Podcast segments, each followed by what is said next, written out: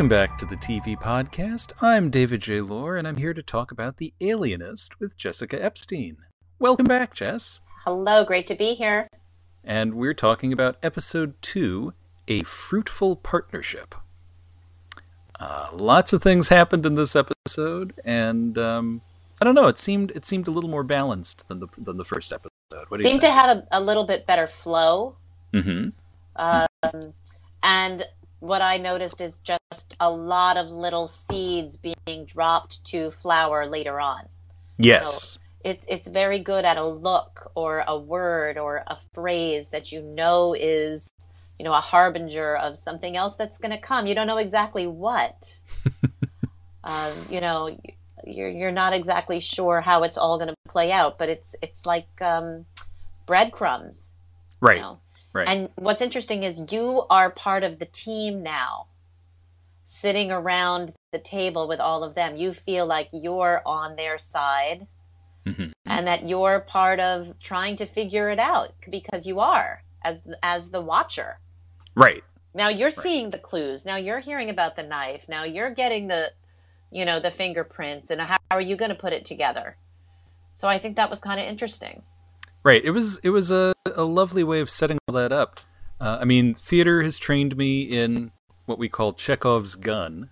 Mhm. Right. Uh, Chekhov always said if you introduce a gun in the first act, it has to go off in the third act. Mhm. And that's Well, we got a- a gun. We Well- got a gun in the drawer. right, right, and In we know O'Connor's something's drawer. going on. Uh, so yeah, but a lot of these a lot of these little details are little Chekhov's guns of their own. We know they're going to go off at some point. Mm-hmm. Um, and they did they did a nice job laying those lay, laying the groundwork for those. So let's go back to the opening scene, which took me by surprise. Okay. I guess he was in a morgue, and in the morgue, you can use the um, gases inside of bodies to light little flames. That's right. Things you didn't know about. It's like a like a birthday sparkler uh, on a dead guy. I mean, So really, I- you shouldn't have. Yeah, not for me. Um, and and he's trying to get you know the bodies. He's trying to get some help. But what was interesting is that this person is saying you were no sign of your faith. You insist that you are God. Yes. And Kreizler says, No, I insist no such thing. Um, there's this um, sort of tension building up between the men who go about their typical um, criminal and post criminal business, you know, the, uh, the body people, the cops, the investigators, but then outside of them, looking for something deeper is Kreizler, and nobody likes him. right. Not the guy at the morgue, definitely not the cops. Barely TR can barely tolerate him. So there's another minister that comes into his institute later and talks about God and talks about uh, Kreizler says, "Well, how is your God one that creates, uh, you know, pleasure, but also impulses, you know, of this child? Whose God is that?" Right. And it, it sounded like nothing was happening to that girl except maybe puberty and and becoming, you know, sexually aware. And and that was enough to think your child was crazy and needed leeches. uh, it, it, it, so the female sexuality was so terrifying Right. at that at that time that they would, you know, lock women up for being, you know, too sexual. Right. I mean, uh, there's a fantastic play by Sarah Ruhl, ca- basically called The Vibrator Play, about the beginnings of figuring out female sexuality at the time, and and using that as a treatment for hysteria. Right? They thought women were hysterical about that, um, and it was that's part of how I learned the difference between hilarious and hysterical, and I tried not to use that. I'm like, no, no, no. If something's funny, it's hilarious. Right. Um, yeah. So it's- it was an interesting episode. So we start there. He doesn't get the bodies. And then the next thing you know, the Santorellis are getting the crap beat out of him, the dad, Mhm. by two police guys plus a priest. which is convenient. It's it's not a good look for the church. Nope. They're they're in deep to some bad things. I think that's going to manifest itself. Uh, a guy, I thought he, they were going to kill him. Right, right. I think they just wanted to beat him up to to send a message. To Don't talk to anybody. yeah, yeah, and um, don't no don't make any further inqu- inquiries you know um, and i think after that scene the police go back to the headquarters and look for teddy roosevelt and his hand is still bloody uh, from beating up this poor man right. and he goes to sarah and and just so creepy when he takes his bloody hand and finger and, and takes that eyelash off her cheek and you know, and and says, tries to "Blow it for luck, blow it for luck." yeah disgusting disgusting And and she Um, very it it it takes a few minutes, and she very clearly is not going to blow. And he gives her a look as he Yeah. finally Yeah. pulls his hand away. And that's that's both a measure of him, but a measure of her too. she stood her ground Yeah, she's standing her ground against these people but their um, but their antenna are up for her right. they're Right. watching her there's that other scene where she's leaving the office after finding the hidden files and someone has their eye someone saw that Yeah. you know someone caught her already you know being where she wasn't supposed to be it'll be interesting how how that manifests going forward Right. um i mean she's a pretty good spy but she's not a great spy Right. She's never done this before. she's doing her best she found the keys she found the files she went to the um you know the, the unsolved mysteries um but she's poking around and i'm i'm a little afraid of how it's gonna you know poke back at her at some point Right. Right. So let's see. What do I have in my notes? Um, yeah, the the um. Well, when she climbed up to look in the cold cases, I I did have a terrible, terrible moment where I flashed back to the Naked Gun. oh okay And I was like, no, no, don't do that. Don't do that. Um, but yeah, that was there. There were a couple of little moments like that that just took me out of the episode for a 2nd Mm-hmm. Uh, that was one because all I had in my head was nice beaver. And it's like no, no. oh i never saw that movie yeah Oh yeah, there. Uh, it's a long story. okay Um, and then there's another moment where when they're at the opera, and that first shot to establish the singer, and he's he's dressed as a jester, and he turns, and I swear he looked like Jack Black in a comedy. And and then then I realized that this was a very cost-effective way to show an opera without showing an opera right just the guy it's just the guy with the backdrop. But Yeah. then all I could think was, "Wow, all the money you guys spent, and that's your opera." Oh no! And it was just, it was just a weird moment for me. hmm, kind of took you out of the scene. Yeah, that Yeah. that opera didn't bother me because obviously they they're filming this in Hungary, Yeah, I, I think in Budapest, Budapest.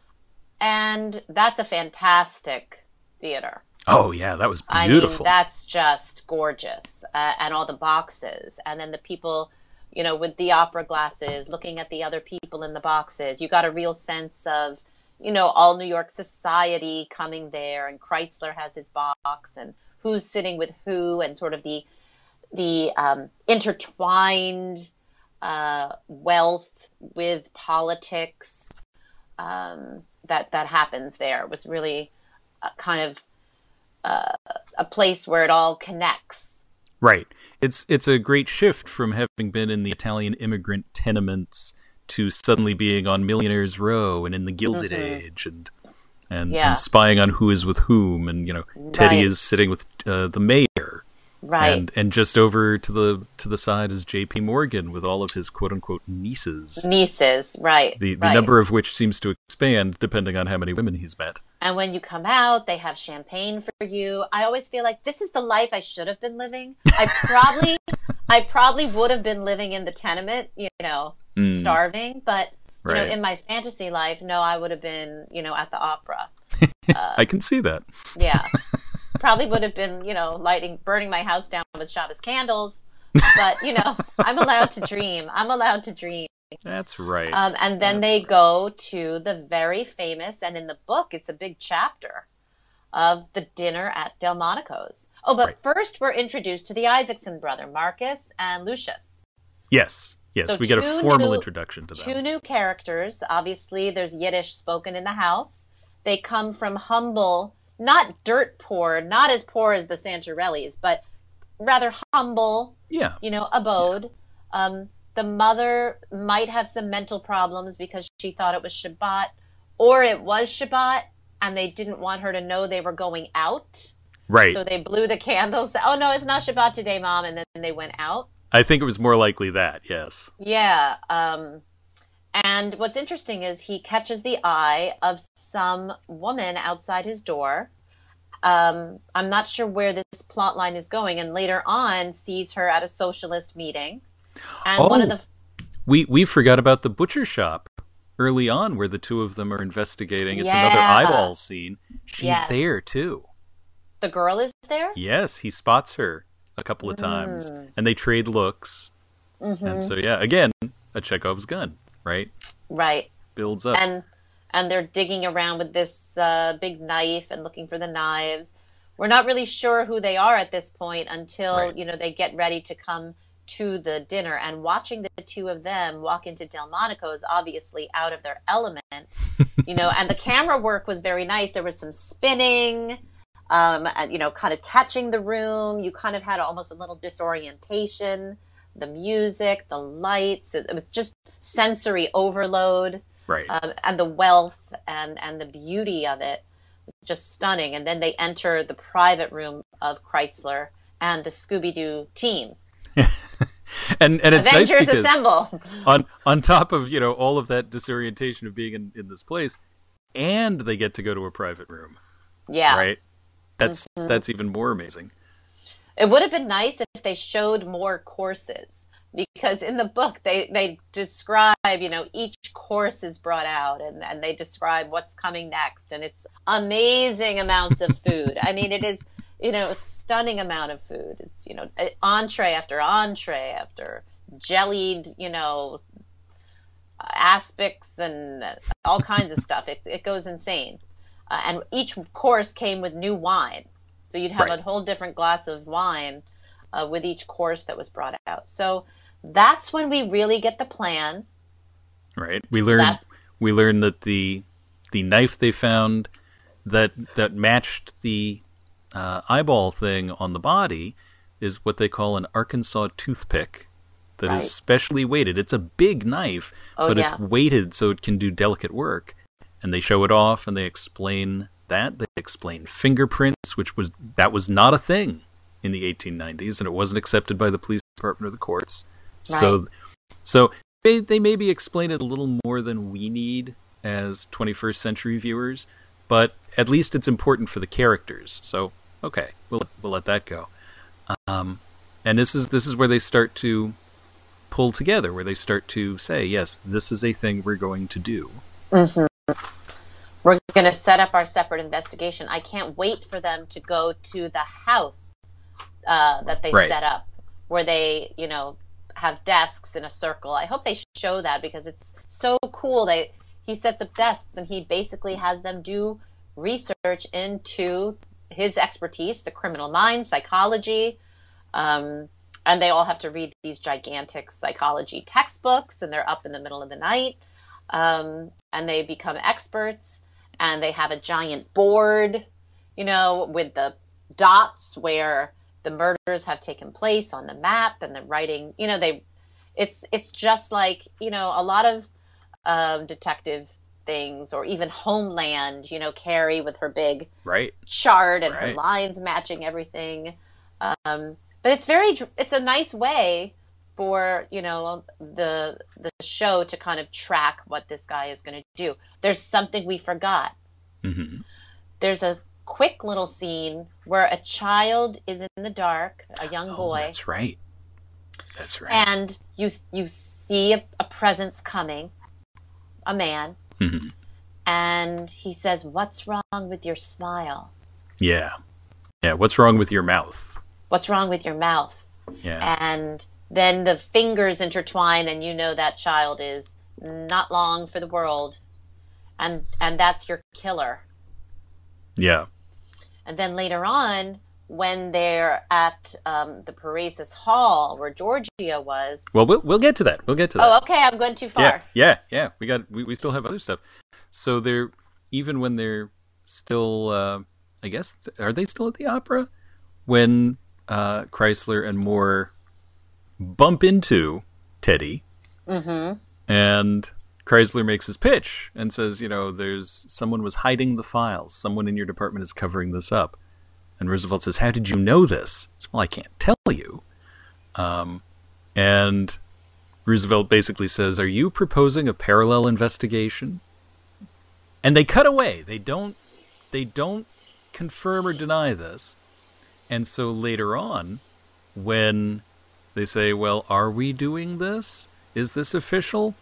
And uh, I guess Sarah asks, "Is this an official thing?" And Laszlo says, "Not in so many words." Mm-hmm. So it's it's still up in the air. Is it official or not? Is Roosevelt involved in it or not?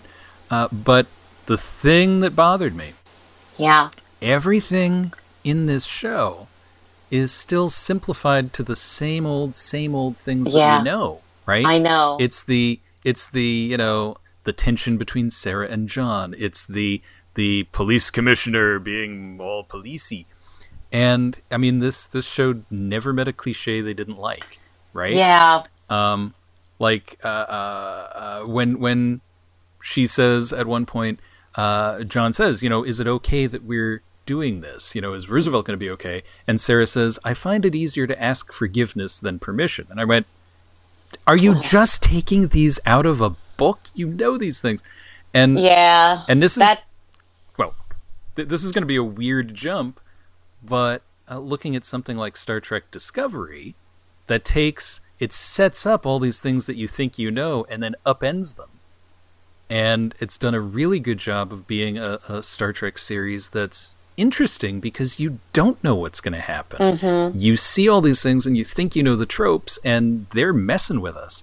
And this, they really are just kind of leaning in and going, "Well, this is exactly how this would go," and you know, and and stuff that isn't in the book, right? Right. It's like, why do we need this? Because it's TV.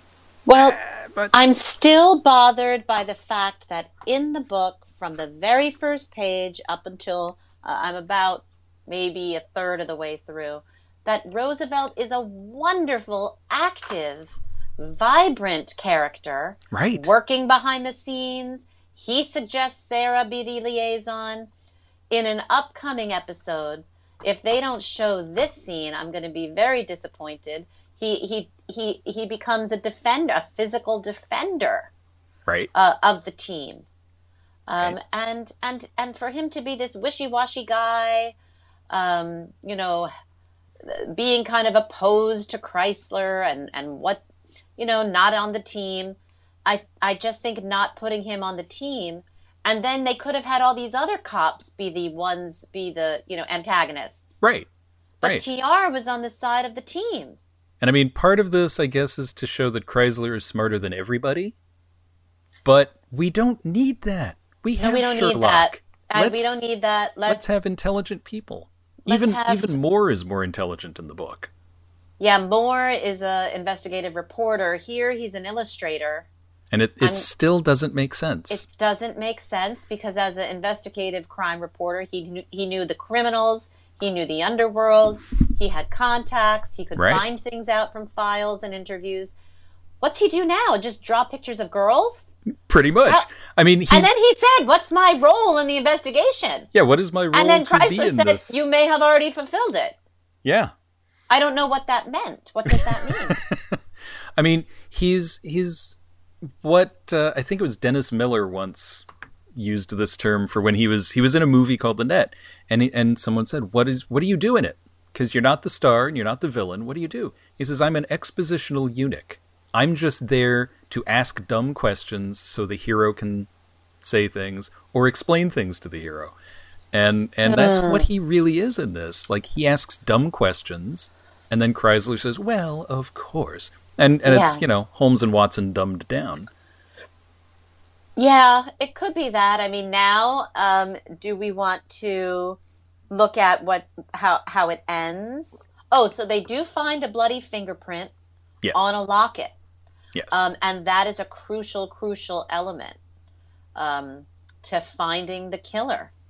he may as well have left a monogrammed handkerchief, Yeah, Right.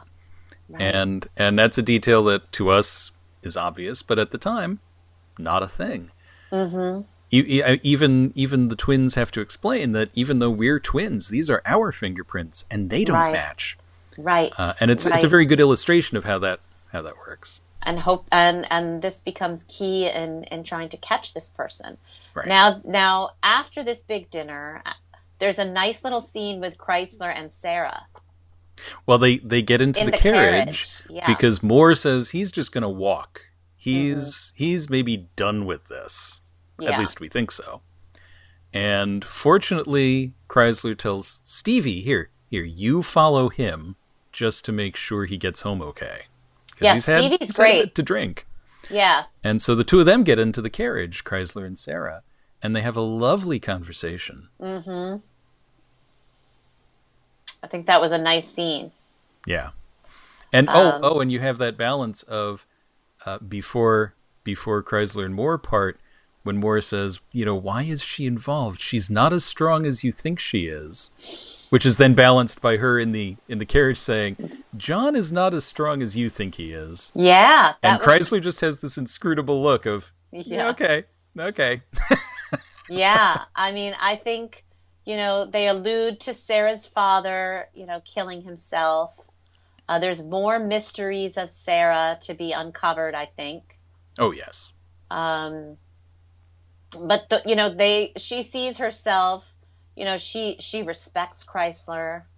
I think um, she could be a little bit falling in love with Kreizler. Like, really, who wouldn't? Right.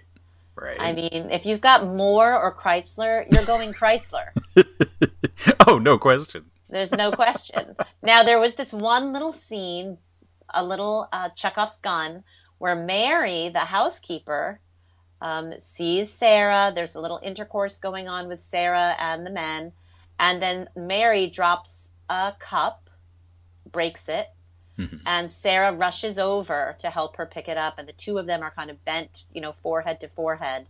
And when Mary gets up, she has such a look Yes. on her face um, against Sarah. Here comes another woman into my terrain um, with Kreizler. Um, there's some jealousy that was clearly laid out. I don't know how that's going to manifest itself. I I don't like that Mary character. Right. Right. Now they don't go into her past, but I think she killed people. She killed a father that was abusing her, Hmm. and then she was put into a mental hospital and rescued by Kreizler, as was Stevie and Cyrus. They all had violent crimes. So there's these violent tendencies kind of underneath these people, which Kreizler has rescued and gotten out of, you know, mental asylums, basically. And you have to wonder if that's going to be important later too. I think something's going to happen with Mary. Yeah. I don't trust that Mary. um, I think overall it was a strong episode, and it ends uh, very true to the book. Right. Al- almost, almost. I think it must have stolen some of the lines, where Moore decides to go to the Paresis Hall um, On his own. on his own, foolishly. hmm Now, the scene that they set there was disturbing. Yes. It was Yes. it was very as a watcher very uncomfortable to have these young boys displaying themselves um, dancing for these disgusting men um, it was just not a good place it was just a very you know uh, abusive exploited exploitative place Right. um, And and the producers said they they intentionally shot it that way to be from Moore's point of view, to have that sort of a little bit of distance to be disgusted by everything he sees and to and to be uncomfortable. yeah And uh, Um, and that was very effective. It was. It was. And of course, he's drugged. Yeah. But he follows this girl, Sally, back up to the room. And he does end up getting some good information before he blacks out. Yeah, he's he's trying to pay pay for his time and say no no no no no. I don't actually just want to do anything. I just, just want tell me about tell me about uh, Gloria. And one of the things that's very interesting, and that's going to come back and be a big clue, is that J- Gloria never left the room, Right, right. When we went back and it's look, a three-story still drop, and Yeah. the door was still locked. And it was a drop, and she didn't have wings. So that is a fascinating clue. How did the killer get in and out? And Sally also says the man with the silver smile. Yes, which is something wrong with his mouth. Something's we wrong go, "Hmm." with his mouth. There's our killer, right? We we heard that before. I don't remember reading that in the book so far. Right. They're, they may be being more obvious than they need Yes. to be. That not, that has Oh, not yes. occurred in the book. the part about getting out the window has occurred. Right. Um, and you can see that, you know, pulling this team together, you have your kind of criminalists, you have the, the psychological uh, in Kreizler, you have the physical evidence guys and these brothers. Interesting, one of the brothers ends up banging some girl from the socialist club. It's it's the same girl that he It's spotted the same before. girl. I I don't know what that's about. That's not in the book. Right, Um, right. I'm not sure if they're Well- creating a separate love line or this woman somehow gets killed later uh, or threatened somehow because now now the Marcuses are going to be followed. Or or they just really Isaac's- wanted a sex Isaac's- scene. I don't Could know. be, could be. I don't know. Because it in at at the moment it seems gratuitous. We'll see if it comes back. We'll see what happens to that. Yeah. You know. Um, also, the political. Uh, there, there's a little bit of political um, laying the groundwork for you know the socialists uprising, class issues. Right. um, of the time, which isn't really referred to in the in the book very much. Right. Um, so they're setting up maybe street battles, maybe uh, political problems with the socialists. It's it's unclear. And so we we finally come back to Moore Mm-hmm. at at the brothel, and and he's starting to feel a little more woozy, Mm-hmm. and you can see the camera work starts getting a little more dizzy and blurry, and uh, eventually he's Pretty terrifying. It's a pretty It really terrifying. is. I was pretty, you know, it's scary. They they did it well. Yeah, and and he's he winds up basically paralyzed on the bed, clutching at his throat, and, and he can't even speak really. At which point, the bosses of Paresis Hall and a policeman we recognize as Doyle come in. And what are we going to do with him? Come on in, girls. And he is swarmed by a bunch of the child horrors. And we close we close in on his eyeball. Mm, yeah, They really have something about eyeballs. Yeah, this is. I think we should start noting the eyeball Yeah. eyeball chart. How many eyeballs? There were two in this episode. There was the the cow eyeball Right. and his eyeball. So it's and one in the eyeball soup. So so we're up to three for the series. Yeah, Uh, maybe they're gonna have maybe the third episode will have three. Maybe each one will have that many number of eyeballs, I'm, looking out for it now. Eyeballs. so to speak. hmm Um, so yeah, what uh, Fade and fade to black. and you fade to black as as he's being swarmed. We don't know what's gonna happen, but we know if we remember that Stevie has followed him. So Right. we'll see. Nice little cliffhanger. Yeah, if you haven't read the book, you Yeah. know. Um, I thought it was well done. Uh, definitely keeps you on your toes for next week. You want to find out what happened. You want to tune in. Does he make it? Does he not make it? Um, You know, because this, you know, it is a book where you know people die. He could, you know, right. if you haven't if you haven't read it, you know, another person bites the dust. And and technically, we know he's not the hero, right? He's not right. the And, and, and Kreizler just said your part is already played. right? Maybe we don't even need you. Maybe he was just the connection to get Sarah in. Right.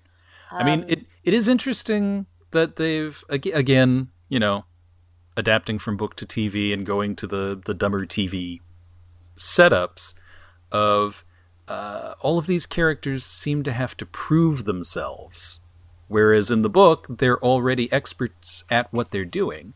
Yeah. And this is, you know, it, it seems like Moore is doing this, going to the hall himself, even though he's an illustrator. Why does an illustrator care, right? How does an illustrator know how to get information or interrogate someone? And and it's like he wants to prove Right. himself to Kreizler and Yeah. and then by extension Roosevelt. Yeah. Yeah, if only they just kept him as a darn crime reporter. Right? And then Yeah. that comes in later uh, with some problems uh, with things that are printed. You know, Right. and then the newspapers get a hold of some of this, and then he's got to run interference and have his paper print something that you know says the opposite. So there's a lot of stuff that's going to happen in the papers Right. Right. about papers, papers finding out things, pa- leaks to papers. What does that have to do with Moore? He's just sitting in his parlor uh, drawing fat people. I don't think you caught her jawline exactly. I mean, that was a great little scene, maybe to show us how limited and frustrating Moore's life is. Maybe. That he's bossed around by society, you know, grand dames, um, forced to make these, you know, little, uh, you know, drawings of rich girls for their mothers. And maybe we can see that as a contrast to trying to get the information, trying to save lives, being part of something bigger than himself. But it's still bad. He should have been the writer. Yeah. Should have been a hard nosed inter- uh, investigator for the Times. Um, because the papers do get roles to play here. Yeah, which Big ones. that's that's part of what's fascinating about the book to me is Mm-hmm. is the whole newspaper side. Mm-hmm. And you know, you uh, again. I mean, we said it last week. The the the book is dense enough and long enough. You don't need to add complications to it, yeah, even when you have ten hours. Ten hours is not that long either. not that long either on this book. So Um, I think the pace was good this week. yes, yes, I liked the pace this week a little more than last week. and and the characters Not Got- so much emoting. They were Right, right. They got to be a little more natural, and Yeah. they were they were more interesting as a result. Right. Yeah. It was very very stilted in the first episode, whereas this they got to be a little more relaxed. Mm-hmm. And I now I think it was the same director as last week, so kind of interesting that the, the two episodes are so different tonally. yeah, So, but you know, a pilot is a pilot. Right. The series And is going to be different. the series is going to be different. I mean, Sarah continues to be. She's very beautiful on the screen. Yes. She has a beautiful stillness about her. Um, just a poise, hmm um, very unflustered. Um, you know, in the face of kind of these men, very abusive men. I mean, it makes Don Draper and, you know, those guys look easy. Right. You know, Right. these guys are coming up with bloody fingers on your cheek. I mean, you know, well, they're these, not just. these are clearly rough, violent men. yeah, I mean, this is not just this is not being gentlemen, no, right? no.